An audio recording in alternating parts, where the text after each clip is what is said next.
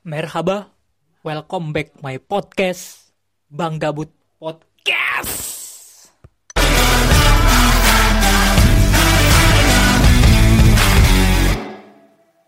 Oke, bagi kalian yang baru mendengarkan Bang Gabut Podcast, gue ucapkan selamat datang di Bang di podcast Bang Gabut yang di mungkin sedikit perkenalan ya.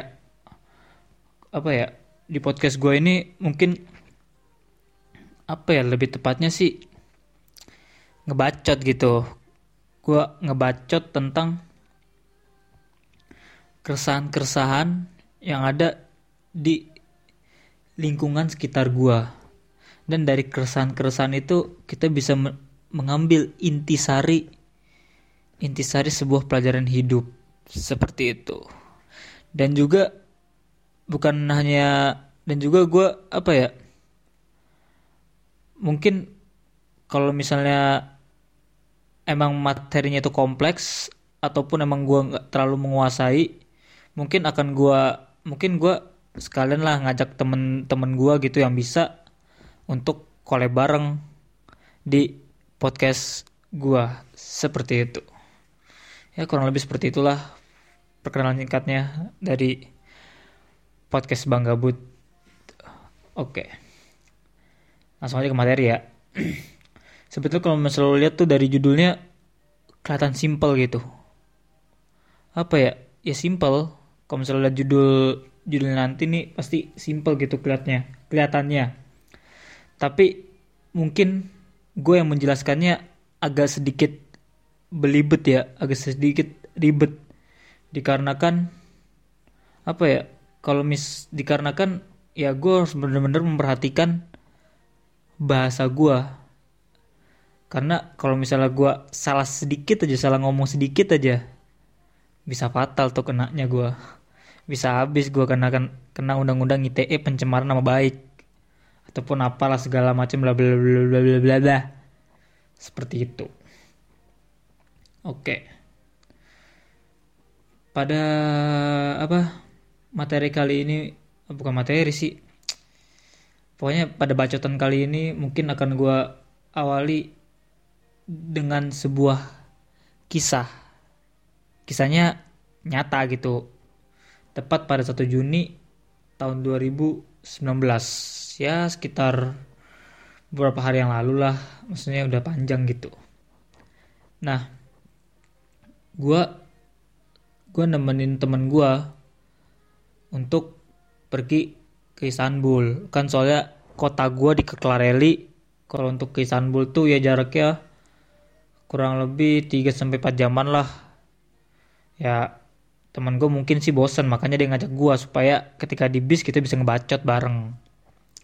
Nah menarik ya nih ketika pas lagi di bis dia tiba-tiba buka obrolan gini. Kip, kenapa? Itu kok kulihat si kelompok A ini misalnya kelompoknya ya ini apa ya kayak sebuah nama samaran lah gitu. Tuh aku lihat si kelompok A kayaknya santai-santai aja sih ngadepin ujian ujian apa ujian tomer ini. Nah, FYI ya nih ya. Tomer itu adalah ujian ujian untuk bahasa Turki yang di mana kan memang Turki sebagian daerah itu sebagian daerah Turki tuh jadi lu kuliahnya harus menggunakan bahasa bahasa pengantarnya itu adalah bahasa Inggris gitu. Pengguna eh bahasa pengantarnya adalah bahasa Turki gitu. Jadi nggak semua bahasa nggak semua kuliah di Turki itu adalah bahasa Inggris pengantar tapi ada juga bahasa pengantar Turki. Dan juga Tomer itu ya mirip-mirip kayak TOEFL ya TOEFL seperti TOEFL lah gitu. TOEFL Gibi gitu. Nah gue lanjut lagi. Kok kulihat si kelompok A ini kayaknya apa ya kayak bukan tenang apa? Kayak santai-santai aja kip. Kulihat. Gitu kata teman gue terus gue bilang gak semuanya di kelompok A itu tenang loh. Seperti apa yang lu lihat gue gituin. Iya pak Kip beneran. Gitu. Soalnya ini soalnya gue juga udah pernah ngepost juga di IG, di story IG gue kalau misalnya lo ngikutin ngikutin IG gue yang di mana gue sempat nulis di story gue tuh apa ya setiap keputusan yang kita ambil ada kesuk ada konsekuensi yang harus dipertanggungjawabkan. Nah gue nah gue ngomong ke teman gue gitu. Lu inget gak story gue yang mana yang gue tulis setiap keputusan yang kita ambil pasti ada konsekuensi yang harus dipertanggungjawabkan. Kata dia oh ya aku ingat. Nah, udah gue langsung gue jelasin. Jadi gini jadi gini apa ya? Ya masing-masing orang oke okay, gitu sama. Ngambil keputusannya adalah kuliah di Turki. Si kelompok A ini sama ngambil ngambil keputusan untuk kuliah di Turki. Iya kan? Soalnya ya mereka kuliah di Turki gitu. Otomatis ya konsekuensi yang harus mereka tanggung adalah mereka harus berusaha untuk lulus tomer. Maksudnya bukan gimana ya? Ya konsekuensi gitu sih. Kok eh nggak. Konsekuensinya adalah mereka harus belajar bahasa Turki. Itu konsekuensinya. Nah apalagi eh, dipertanggungjawabkan nah yang dipertanggungjawabkannya ini yang beda-beda. Karena ketika mereka menyerahkan hasilnya yang akan menerima yang akan menerima hasil tersebut tuh orangnya memiliki sifat yang berbeda-beda. Misalnya gini. Gue jelas misalnya ada anak dua anak lah A sama B mereka ngambil keputusan yang sama yaitu apa ya gampangnya? Hmm bentar dulu. Gampangnya adalah A. Apa? Apa ya? Aduh susah juga. Oke.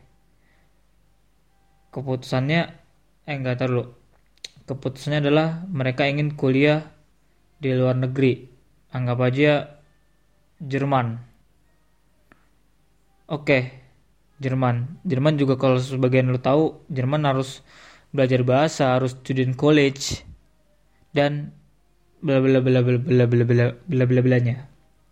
Nah, sama A sama B ini ngambil kuliah di Jerman, ngambil kuliah di luar negeri di negara yang sama di Jerman. Konsekuensinya adalah sama, mereka harus belajar bahasa Jerman dan juga harus student college. Ya enggak belajar untuk student college. Nah oke. Okay. konsekuensi yang harus ditanggung yang harus dipertanggungjawabkan. Nah yang dipertanggungjawabkannya ini yang beda-beda. Gitu. Maksudnya si A ini punya orang tua yang terkenal santai. Gitu apa ya jadi ya udah gitu selau gitu. Gak ribet-ribet amat. Jadi ya si A ini anggap aja, anggap aja orang tuanya itu selau dah gitu. Gak bukan nggak diambil pusing. Ya seperti itulah selau dah pokoknya intinya. Sementara B itu punya orang tua yang kategori orang tuanya adalah tegas disiplin dan segala macam nah pasti kan ketika mereka menjalankan konsekuensi itu pasti akan pasti ada apa ya pasti akan mempengaruhi usaha. Usahanya pun akan beda-beda. Gitu kalau misalnya si A nih anggap aja kalau misalnya nggak lulus ya orang tuanya oh mungkin anak gue segitu kemampuannya mungkin anak gue belum sanggup ya santai gitu selau gitu. Atau enggak ntar cari kampus lain atau enggak apalah ya selau tapi kalau yang si B tegas kamu nggak mau harus lulus sini. Disiplin. Gitu. Nah seperti itu jadi ya adalah ya aku bilang ke teman gue ya karena petang karena mungkin ya mungkin bagi mereka yang santai apa ya mereka eh, karena karena yang apa karena hasil yang akan mereka peroleh yang harus mereka kasih kepada penanggung jawab mereka ya itu beda-beda. Mungkin ada yang penanggung jawabnya selau maksudnya penanggung jawabnya adalah orang tua. Mungkin orang tua mereka ada, ada yang selau ada yang disiplin. Kalau disiplin ya mereka pasti akan belajar lebih keras seperti itu. Nah seperti itu ya. Walaupun pun juga walaupun apa usaha walaupun usaha yang mereka keluarkan pun juga belum menentukan hasil yang baik setidaknya tapi mereka sudah melalui prosedur yang ada gitu.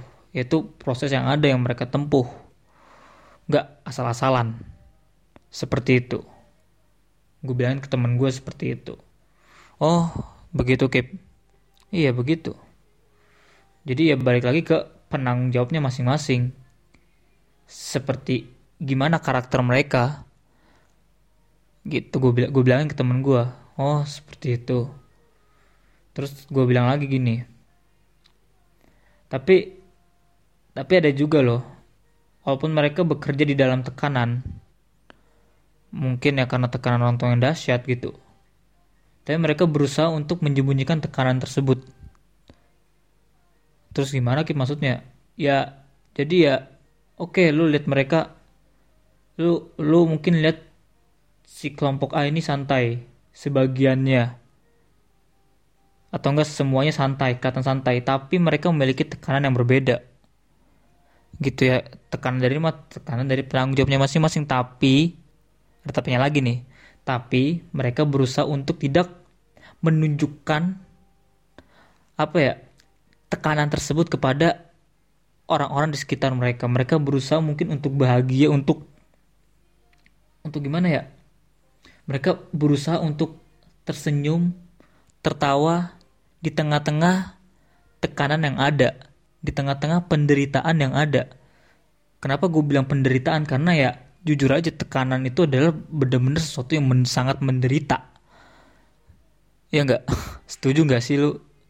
Kalau gue omong gitu ya, tekanan itu pasti ya membuat lu menderita gitu, membuat lu stres gitu.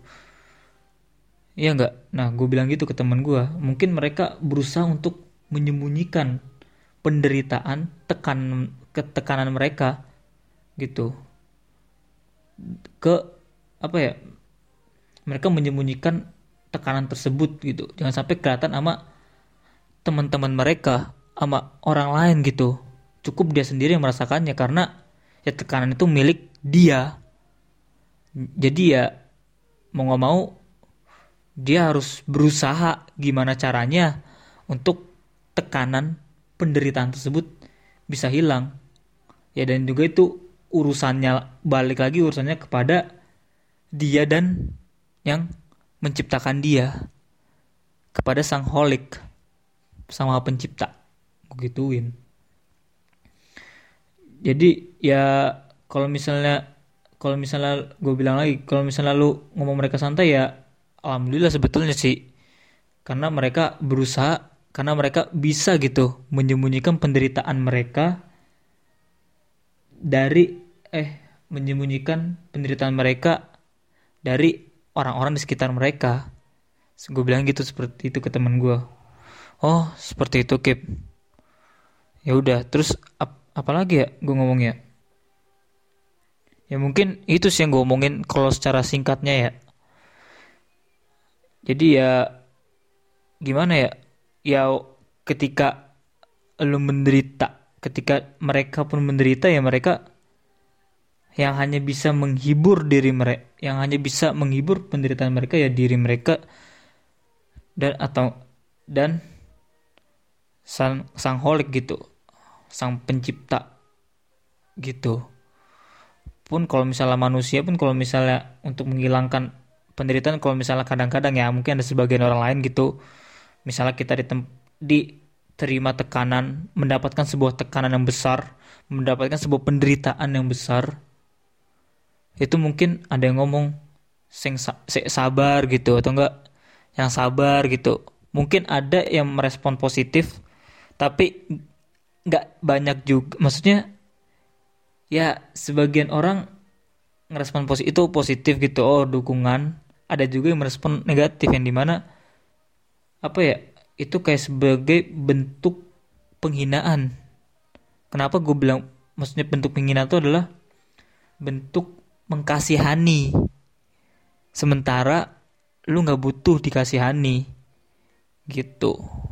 Ada yang menganggap seperti itu ada juga yang menganggap itu sebagai dukungan moral. Ada. Nah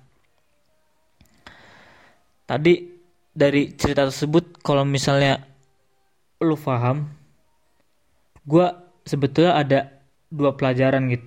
Ada dua dua pelajaran yang bisa kita ambil gitu dari tadi yang cerita yang gue sebutkan. Yang pertama mungkin udah gue sebutkan secara gamblang tadi apa namanya eh, keputusan konsekuensi dan dan apa dan tanggung jawab. Itu jadi satu poin ya. Jadi konsekuensi jadi apa ya? Sesuatu yang kita putuskan kita harus siap menerima konsekuensi. Kita harus siap dengan konsekuensi dan dengan dan dan juga konsekuensi tersebut. Kita harus bisa harus siap untuk mempertanggungjawabkannya. Gitu. Itu itu nggak mungkin ya. Nggak perlu gue jelaskan lagi soalnya tadi ketika pas dicerita gue ya mungkin udah gamblang sih gue menceritakannya seperti gimana. Sampai dari ada percontohan A dan B. Gue yakin insya Allah paham. Kalau misalnya lo nggak paham silahkan. Nanti apa ya yang ntar gue jelaskan di akhir dah pokoknya. Nah yang kedua ini mungkin agak tersirat.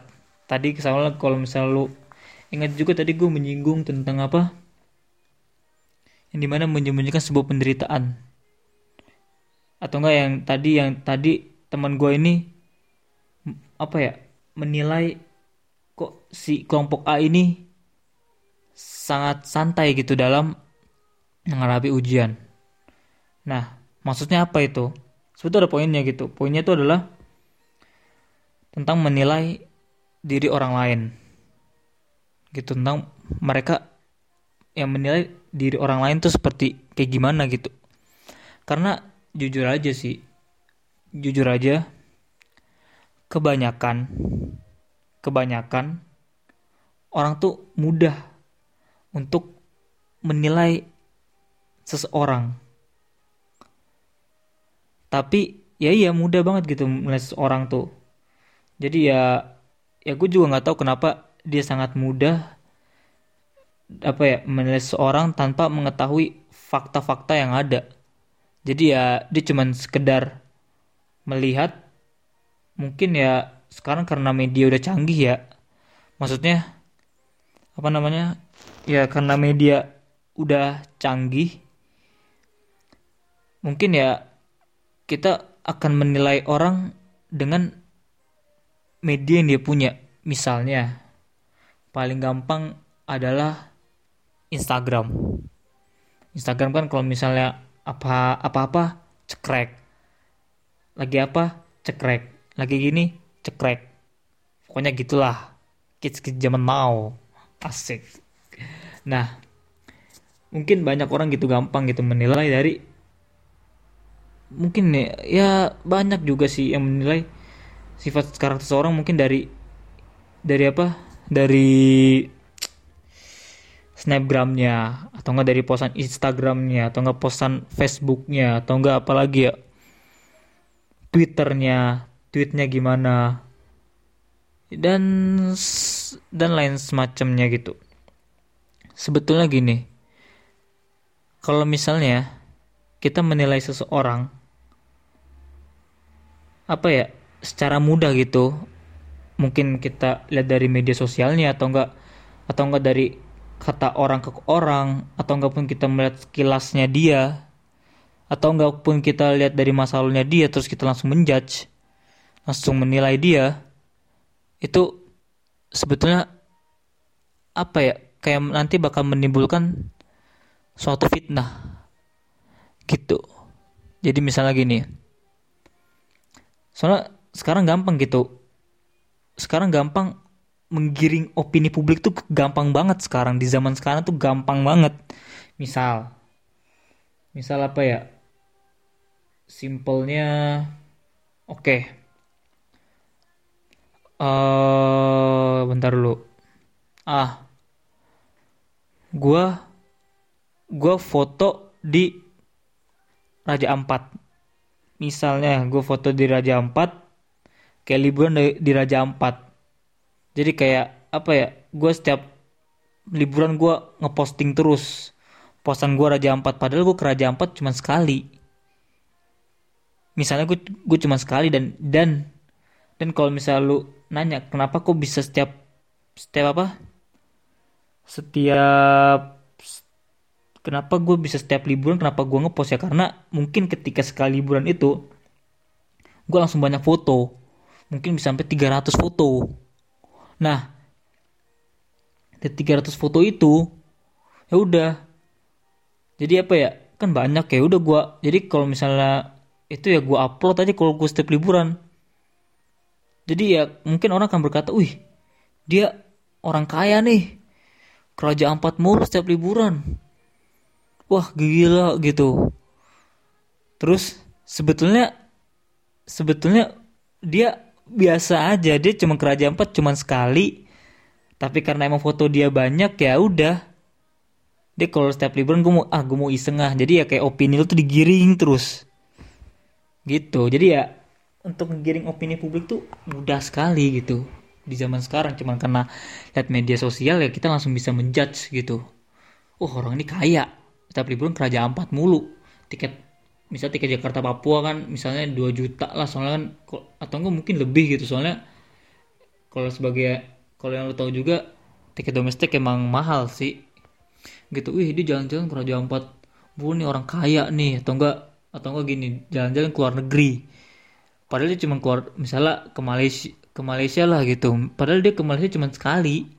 Sumur dia cuma sekali. Tapi dia ngambil foto sampai 300 foto di tempat yang berbeda wow 300 foto di tempat yang berbeda. Ya udah jadi kayak setiap liburan tuh dia posting terus. Misalnya nih liburan bulan liburan bulan apa ya? Misalnya liburan semester 2 itu dia ngepost ngepost apa? Ngepost foto dia di Malaysia. Padahal foto dia di Malaysia itu itu terjadi ketika dua tahun yang lalu. Gitu. Jadi ya wah ini orang kaya nih. Ngepost foto dia di Malaysia terus liburan semester 1 ngepost lagi padahal tuh foto yang sama diambil pada waktu yang sama tapi ya di postnya berbeda jadi ya gampang gitu opini publik untuk digiring jadi orang gampang banget untuk menilai seorang gitu Padahal sih kalau misalnya menurut gua, menurut gua ya, itu kayak ada suatu tahapan gitu ketika lu untuk menjudge seseorang. Jadi gak asal. Oke sih gue gue emang termasuk orang yang mudah terpancing gitu dengan omongan seorang. Tapi tapi nggak nggak apa ya ya bisa dibilang nggak terkadang juga. Jadi ya gue oke okay, gue nggak gue kadang-kadang terasa sama omongan orang. Tapi ya gue berusaha untuk mencari fakta yang sebenarnya gitu ya secara nggak langsung fakta itu datang ke gue dan gue langsung ngambil kesimpulan-kesimpulan yang ada. Misalnya mungkin kalau misalnya lu tahu mungkin adalah orang yang dulu masalahnya jelek. Abis itu abis itu ya ketika dia udah berubah menjadi lebih baik lu katain dia jelek karena masalahnya jelek. Masa gitu sih penilaiannya? Kalau menurut gue tuh kayak ada apa ya? Lu harus menggunakan sebuah sudut pandang untuk melihat seorang gitu kalau misalnya cuman misalnya lu nilai dia dari media sosialnya doang ya udah. Berarti tuh menggunakan satu sudut pandang doang. Yang di mana yang di mana kalau menurut gua ya satu sudut pandang itu mungkin sudut pandang lu adalah sudut pandang yang mutlak. Yang di mana yang di mana aturan tuh satu sudut pandang itu milik yang maha kuasa tapi lu langsung menjudge sedemikian rupa. Kalau misalnya menggunakan dua sudut pandang lu tuh sama aja kayak gimana ya? Oke sudut pandang lu nggak mutlak. Soalnya apa? Lu cuman oke lu oke lu menjudge dia menjudge dia tapi juga ya dia oke oke lu kayak menjudge dia kayak like satu sudut pandang tapi satu sudut pandang lagi tuh apa ya? Sudut satu sudut pandang lagi itu ya urusan dia dengan yang maha kuasa gitu yang menciptakannya yang menciptakan dia gitu jadi maksudnya lu oke okay, dia men, lu menjudge seorang gini gini, tapi lu nggak bisa pungkiri juga ketika dia ketika dia lagi lu tuh nggak ada di sampingnya dia tuh gimana? Tapi ya lu cuma satu sudut pandang doang sih ya. Ribet sih kalau misalnya dua sudut pandang ini gitu. Jadi ya pokoknya nggak simpelnya tuh satu dua sudut pandang itu sama aja kayak satu sudut pandang. Tapi satu sudut pandang ini tuh milik lu satu sudut pandang lagi milik yang maha kuasa kalau misalnya lu menggunakan tiga sudut pandang kalau misalnya tiga sudut pandang atau enggak lebih lah palingan empat ya mungkin gua akan ngambil empat gitu ya. Soalnya tiga ini sama aja kayak empat dan seterusnya. Empat yang satunya ini yang satu ini pasti gitu sudut pandang sudut pandang ketika dia sendiri dengan Tuhannya terus dengan maaf yang menciptakan dia tuh gimana.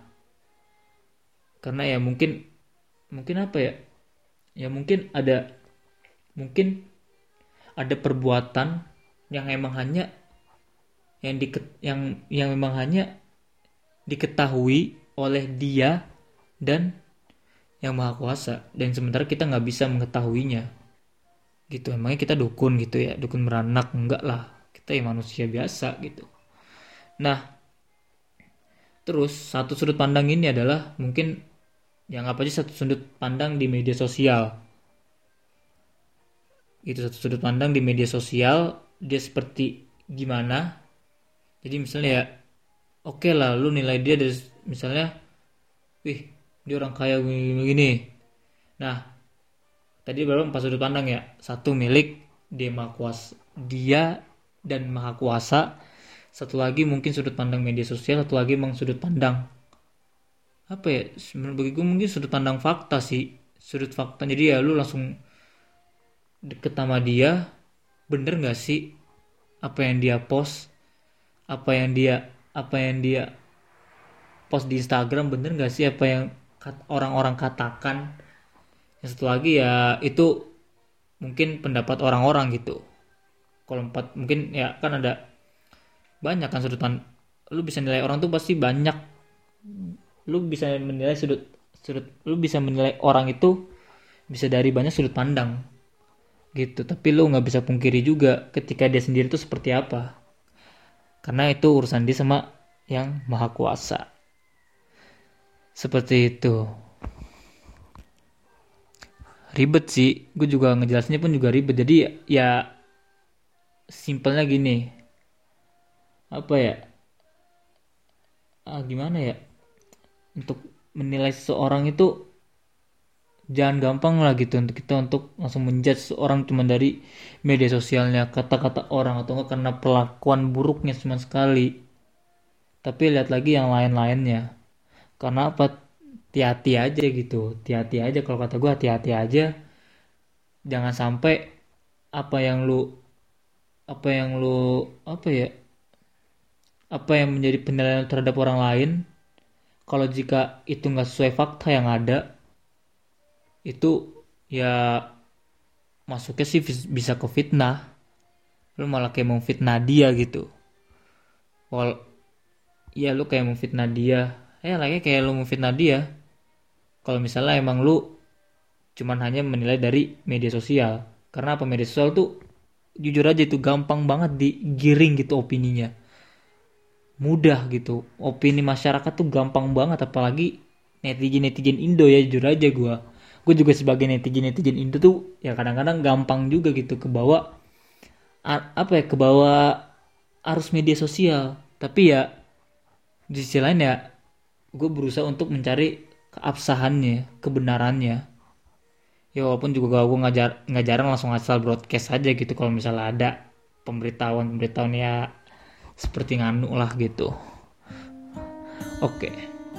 Jadi ya sebenarnya simple sih gue ngejelasin itu gak apa ya dari judulnya pun juga ntar lo bakal lihat mudah tapi ya bahasa gue aja agak belibet-belibet gini. Dikarenakan gue belum tidur dari malam. Dan gue buat podcast ini jam 5 lewat 11 oh, mantap. Oke okay, mungkin sekian dari gue Sakit Fikri Fadli.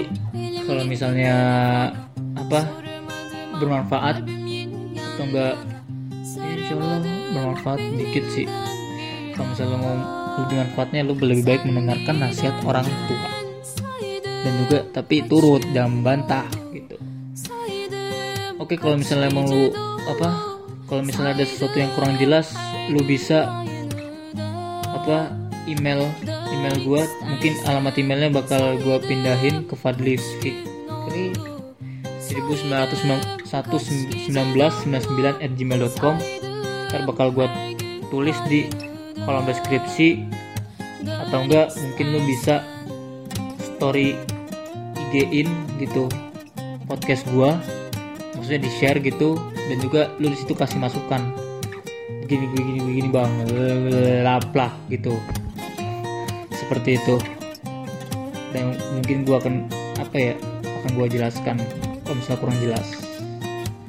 Dan juga ntar alamat IG gue pun juga akan gue taruh di kolom deskripsi.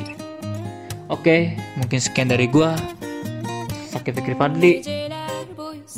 Apa ya jangan pernah bosan lah untuk dengerin podcast gue asik. Oke mungkin sekian. Dan lebihnya mohon maaf apa lagi ya? And salam. Salam aduh. Salam. Gaps